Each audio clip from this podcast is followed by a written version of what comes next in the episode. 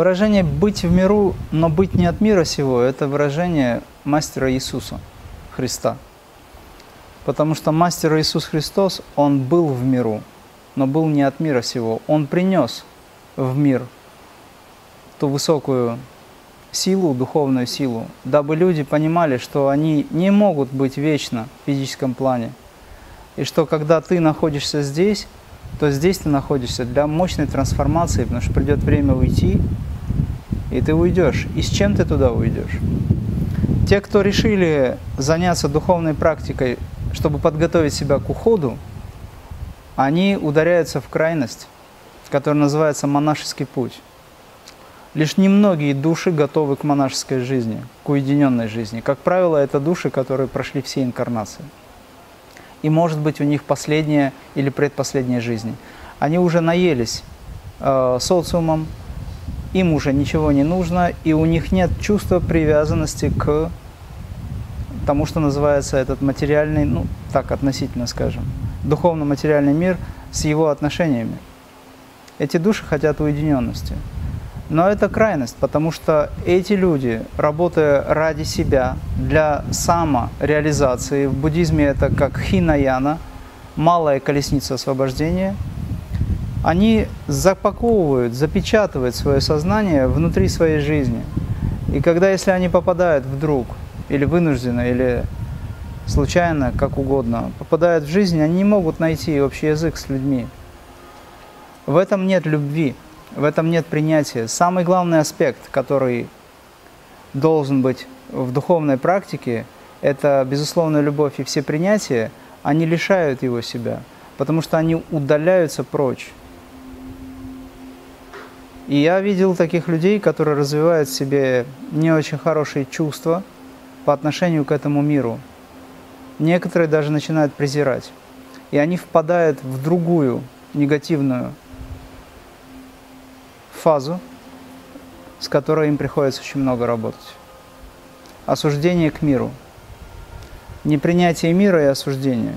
Никто не говорит, что нужно сейчас в этом миру все поощрять. Есть очень много проблем в этом миру. Но наше отношение к миру должно быть с точки зрения божественности. Мы не должны никого судить.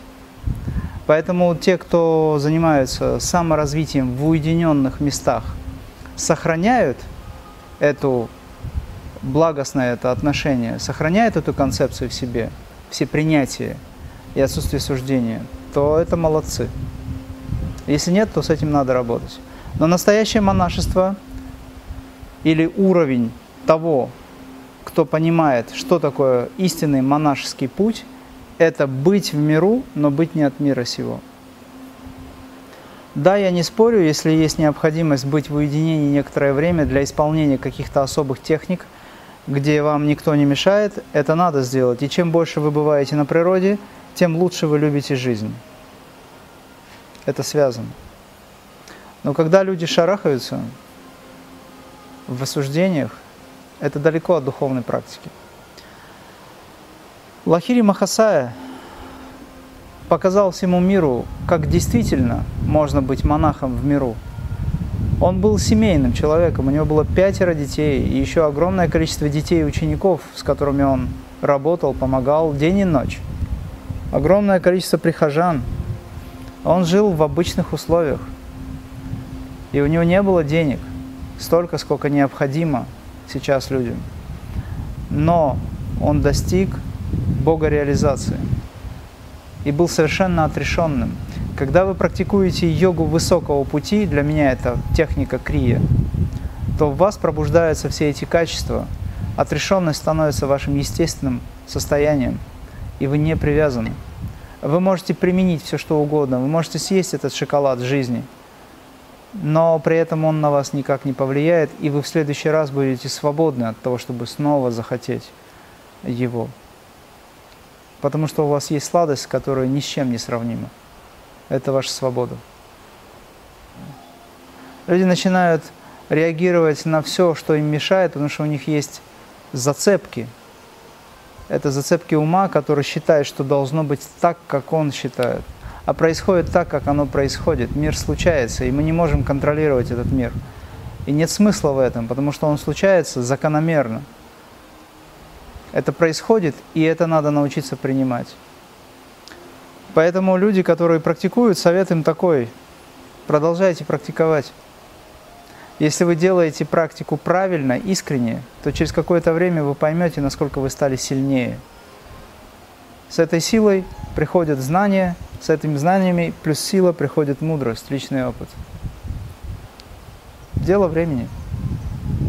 Времени не существует, но тем не менее оно в нашем двойственном мире присутствует как возможность создания ритма, и это очень хорошая возможность.